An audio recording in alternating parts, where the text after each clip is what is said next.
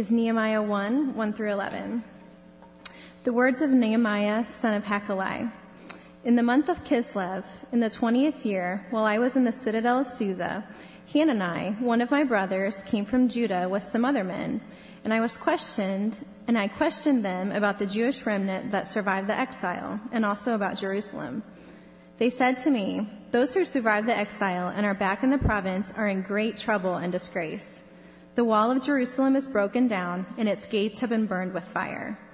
When I heard these things, I sat down and wept. For some days I mourned and fasted and prayed before the God of, before the God of heaven. Then I said, O Lord, God of heaven, the great and awesome God, who keeps his covenant of love with those who love him and obey his commands. Let your ear be attentive and your eyes open to the prayer your servant is praying before you day and night for your servants, the people of Israel. I confess the sins we Israelites, including myself and my father's house, have committed against you. We have acted very wickedly towards you. We have not obeyed the commands, decrees, and laws you gave your servant Moses. Remember the instruction you gave your servant Moses, saying, If you are unfaithful, I will scatter you among the nations. But if you return to me and obey my commands, then even if your exiled people are, far, are, at the farthest horizon, I will gather them from there and bring them to the place I have chosen as a dwelling for my name. They are your servants and your people, whom you redeemed by your great strength and your mighty hand. O Lord, let your ear be attentive to the prayer of this your servant and to the prayer of your servants who delight in revering your name. Give your servant success today by granting him favor in the presence of this man. I was cupbearer to the king. This is the word of the Lord.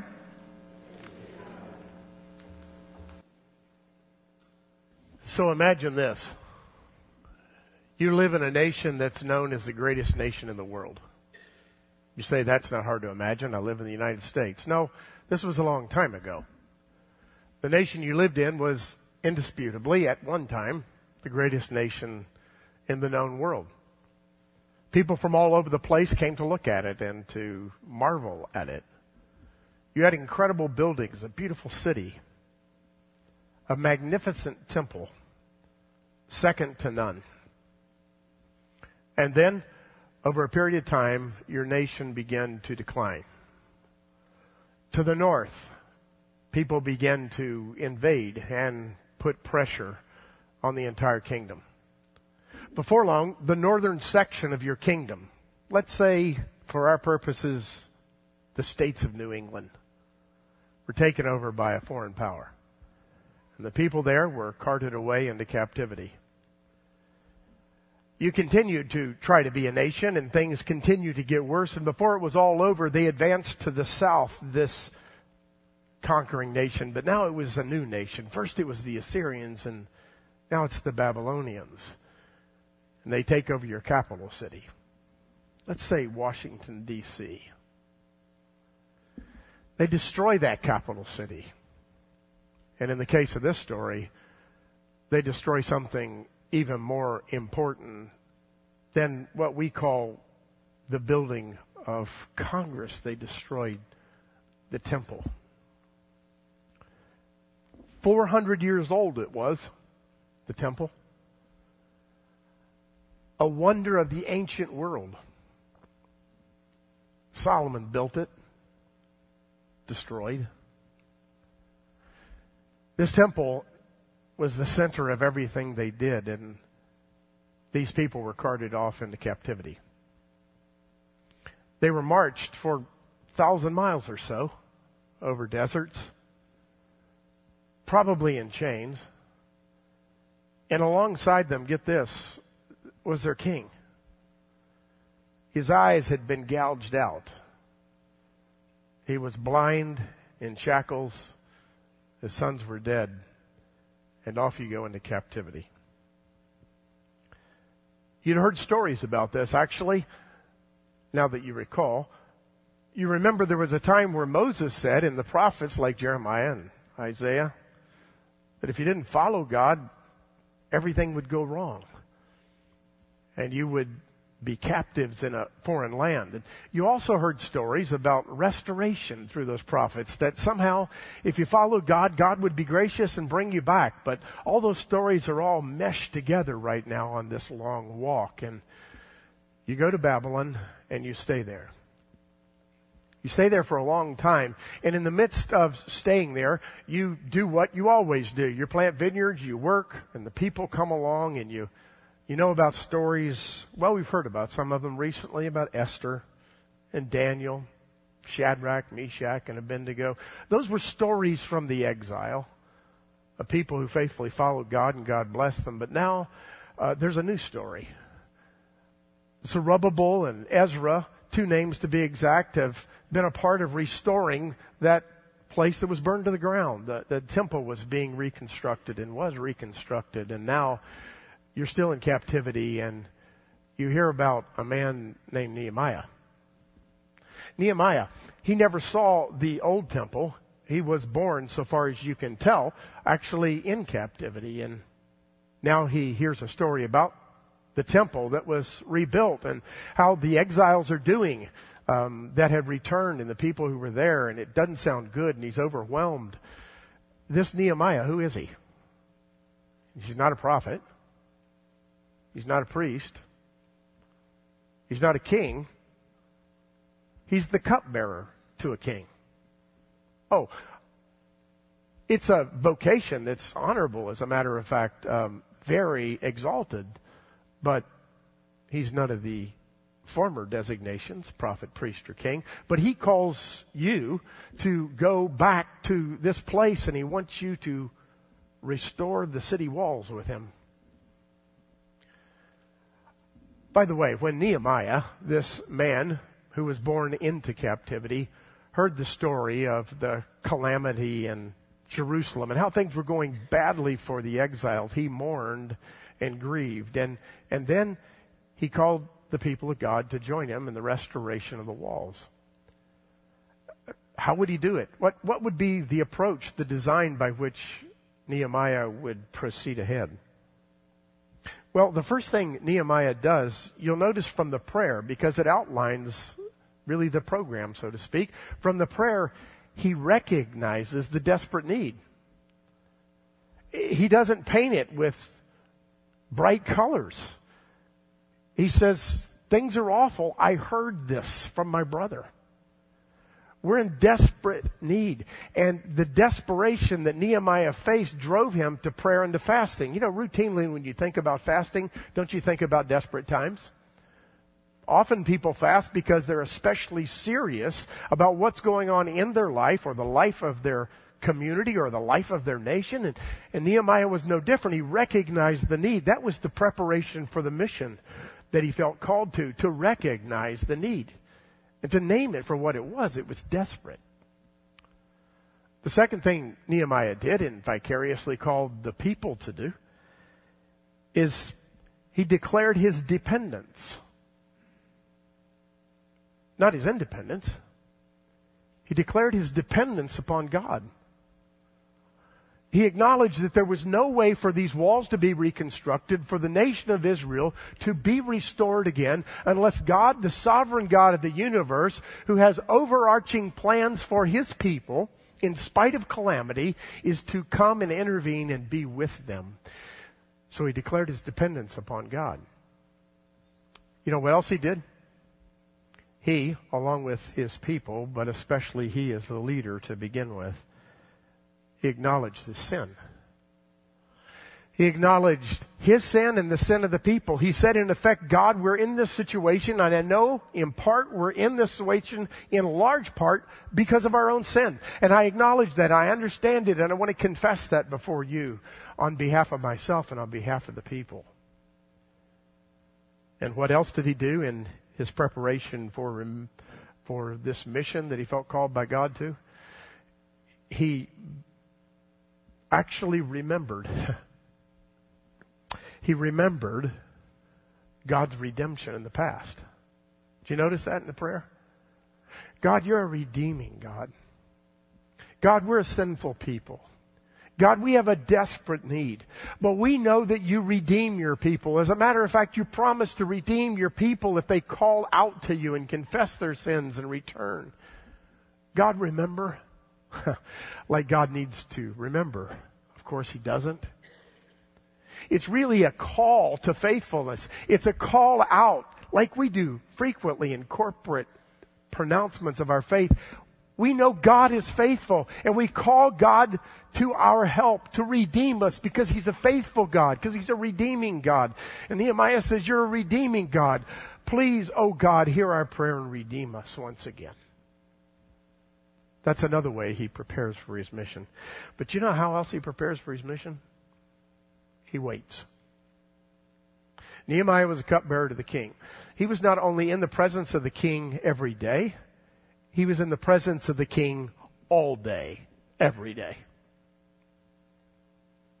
Every time the king ate or drank, or it's likely even when he slept, Nehemiah was outside his door.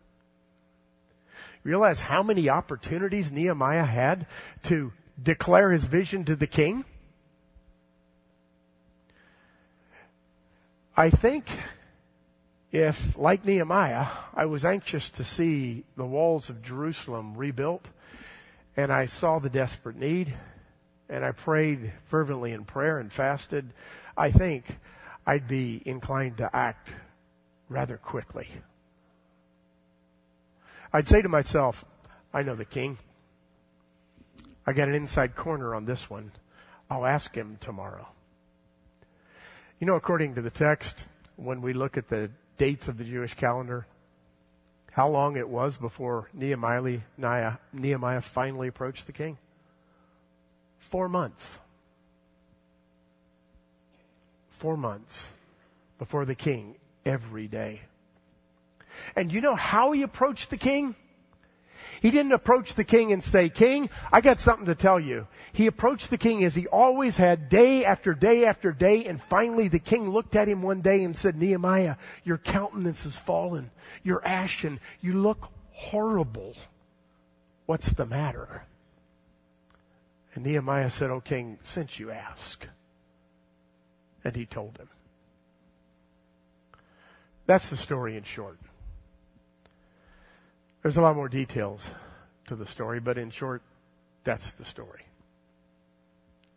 I want to make a quick application to that story for us. Especially quick since we're so far behind this morning. Here it is. You know, you're not called, I don't suppose, to rebuild the wall of a city. Your mission, you might not consider to be so grand. Matter of fact, you might not even consider the mission of your church to be that grand. It's kind of ordinary, your mission. But don't you know you're called? A called one? Don't you know you're called like Nehemiah and all the people of God? To share the love of God with everybody you know? To build up the kingdom of God, to do your part? I love that song that Christy sang at the offertory. What is the part God wrote for you? I don't know the answer to that question. Maybe you don't either. But there's probably a part that God has written for you. And I want to encourage you that no matter where you are, what you're doing, or what group you're a part of, friend set, small group, this church. God is always at work accomplishing his purposes in the world. It doesn't matter how terrible the situation seems. Just like the people in exile experienced an awful situation, it makes no difference how calamitous the situation is. God is at work. So if we as individuals and as a church are called by God for a mission in the world, which I believe we are, how do we prepare for that mission? Well, it seems quite likely that this pattern might be good to recognize the need. What I mean by that is to be absolutely honest. I think, honestly, we've got too much Pollyanna in our blood sometimes. We ignore the facts and the reality and the dark circumstances that may be right in front of us personally or corporately. And we saw it's not really that bad. Let's just have an optimistic attitude about life and everything will be fine. Let's just push right on through it. It'll get better and better. And you know what that is? It's just ignoring reality. Ignoring reality altogether when circumstances are not good. I don't think it's helpful to do that. Uh, years ago, I read a book um, by a, a business author. His name is Jim Collins. You've probably heard of his name, and he wrote this really popular book, Good to Great. One of the things in this book by Jim Collins is a description he gives of a man called Admiral Stockdale. Remember his name? Some of you do. Admiral Stockdale actually was an admiral during the Vietnam conflict. He was taken into captivity into a basically prisoner of war camp in which he was officially tortured more than 20 times in an eight year period. Uh, Admiral Stockdale was a remarkable man, did his best to assess the situation and bring life to it as much as he could, and he tried to keep the men who were under him in terms of rank and well ordered positions and created a sort of a Morse code that they used to communicate to one another when they weren't supposed to talk. He even wrote letters to his wife that were sent back to the States, and encoded in those letters were intelligence information for his superiors and for whoever was watching out in uh, this case over the conflict. And he knew to do so could cost him his life and certainly more torture, and it did. On one occasion, while in this prisoner of war camp, uh, all the prisoners were banned from speaking at all for a extended period of time, and they could say no words to one another. And on the third anniversary of him being shot down and being put in the prisoner of war camp, his fellow soldiers were outside his cell mopping the floor using the Morse code that he had especially invented for them and spelling out with the mop, We love you. Difficult circumstances, more than any of us have ever experienced. Jim Collins was interviewing Admiral Stockdale at the campus where both of them were teaching in California, Stanford to be exact. And as he walked across campus and interviewed uh, the admiral, he said, um, What was it that kept you going? And the admiral told him in his words, he says, I never lost faith. And the end of the story. He said, I never doubted not only that I would get out, but also that I would prevail in the end and turn the experience into the defining event of my life, which in retrospect I would not trade. Collins said they continued to walk across campus, and then he asked the admiral, he said, um, Who didn't make it out and why? And the admiral turned to him, he said, Oh, that's easy. He said, It was the optimists who never made it out. And Collins said, I was just really troubled by what he had just said earlier. And then he said it was the optimists who never made it out. I couldn't put the two together. He said, yeah, it was the optimists who couldn't, never made it out. It, it was those ones who said we're going to be out by Christmas and Christmas came and went and it was over. The ones that said we'll be out by Easter and Easter came and went and it was over. By Thanksgiving, they keep moving the date and promising they'd be out by then. He said they're the ones that never got home.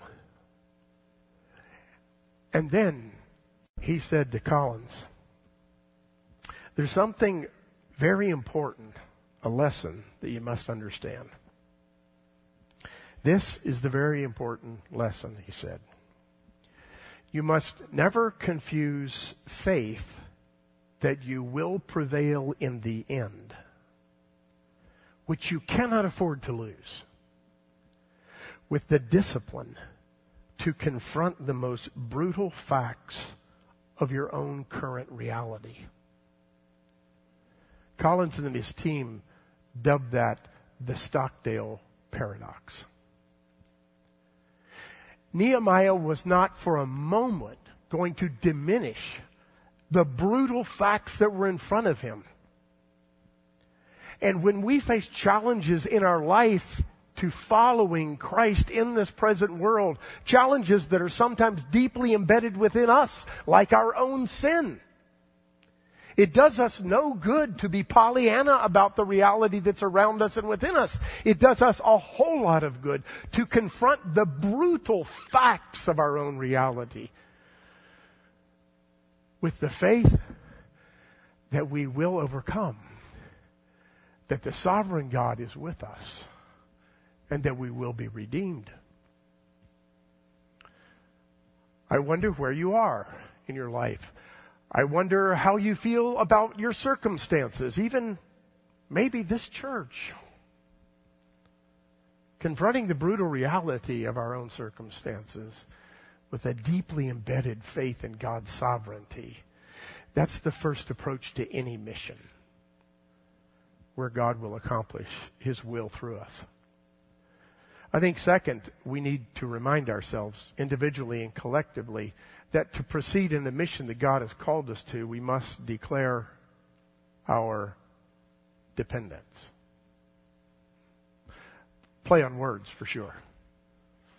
We declare as a nation our independence, our declaration of independence. Fine so far as body politic is concerned. But when it comes to faith and following God, we need a declaration of dependence. It doesn't mean we're not responsible for what God called us to. It doesn't mean that we don't have a part, an important part to play, but it does mean that everything we do, including our prayer and our fasting and everything God calls to do, calls us to do, and the consequences and the results of that energy rest squarely in God's court because we're utterly dependent upon Him to accomplish His purposes through our feeble efforts. So we face the reality that is ours and we declare ourselves as absolutely dependent upon God. Of course, I think we also remember God's redemption. Reminding ourselves and God through prayer. Don't you love getting together? I do. I, I just love getting together. as the body of Christ and hearing psalms read and listening, listening to songs sung and scripture read that reminds us of God's faithfulness. I need it so much to stay on my mission. I must remember that God is a redeeming God. And He redeems those lost people like me. You know, finally, what we need to do in our individual missions and collective missions as the people of God, we need, like Nehemiah, to wait for the opportunity. Sometimes I'm impulsive. God's opportunity for my mission, whatever it is, or our mission as a church, God's timing is not always our timing. That's, that's a worn out phrase, but it's true, isn't it? routinely we find that God's timing is different than ours. But it means that we still need to be prayerful. We need to be watchful, available, and then on occasion we'll just be surprised, really kind of shocked. I leave you with a story, not a story about Nehemiah, but a story about someone right here today. I heard her story this week. It came first to me through my wife and then later talked to her myself. And here's her story. She was working in a particular location that was terribly intimidating.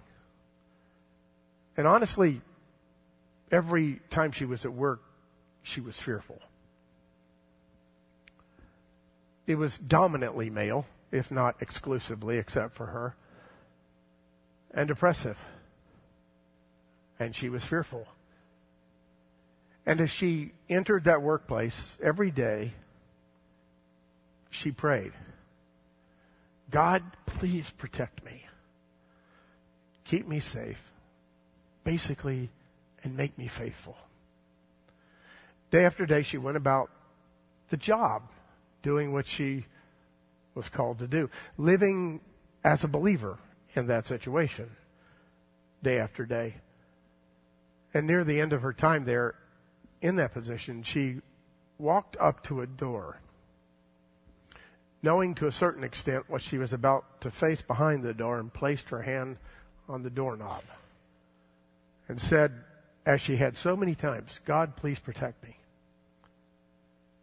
Make me faithful. She said, it, it was as though the Lord was standing right by me and said, you're going to be okay. She opened the door, went in to do her job. And when she opened the door and went in, shortly thereafter, she encountered a man who really was a rather angry person. Everybody knew it. And she was afraid of him. And he walked up to her and he said to her, Can I talk to you? And she said, Sure. So they sat down and he began to pour out his soul about his life and where he was. He was overwhelmed with despair. And as he talked to her, she said, It dawned on me. I had an opportunity in front of me, and I felt compelled by the Spirit of God to ask him this. And so I did. I looked at him, I said, Do you know the Lord? And he broke down and said, No. And she said, Would you like to know the Lord? She said, This man crumbled onto his knees, overwhelmed with emotion. And she led him in a prayer to introduce him to Jesus. As she told me the story, I heard it again just this morning she said, You got to understand, I'm not an evangelist. I don't do that stuff. That's not me. If I told you her name, you'd know. You'd know why it's not her. She's quiet, unassuming, shy, and faithful. Faithful. You see, she didn't even know what her mission was. Except that she prayed to a God that she trusted in, believed his protection, confessed her sins, and followed him. And did her best to be faithful and watched for an opportunity. So, where are you? Maybe your name's not Nehemiah. You'll never build a wall or restore a city. But God's given you a mission, and you can follow. And then wait and be ready. And God will do amazing things. Let's pray. Lord, we are so grateful that uh, you're the sovereign Lord of the universe, that our times are in your hands. We thank you that you love us enough not only to redeem us, but to call us and to give us a mission in life. Our mission is to follow you and to share the good news that we've inherited from you. It's a simple mission at one level, complicated at another, and terrifying to be sure at all kinds of places and times. And there's all kinds of things written within that mission, Lord. Details that are unexpected to us right now.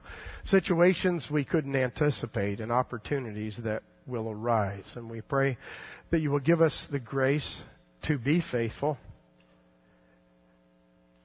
Give us the grace to acknowledge our utter dependence on you. To recognize the need to confess our sins, to remind you and ourselves of your redeeming nature, and then to wait for the opportunities that present themselves to us to be your hands and feet. And we'll thank you for that. In the name of Christ our Lord, we pray. Amen. Would you please stand?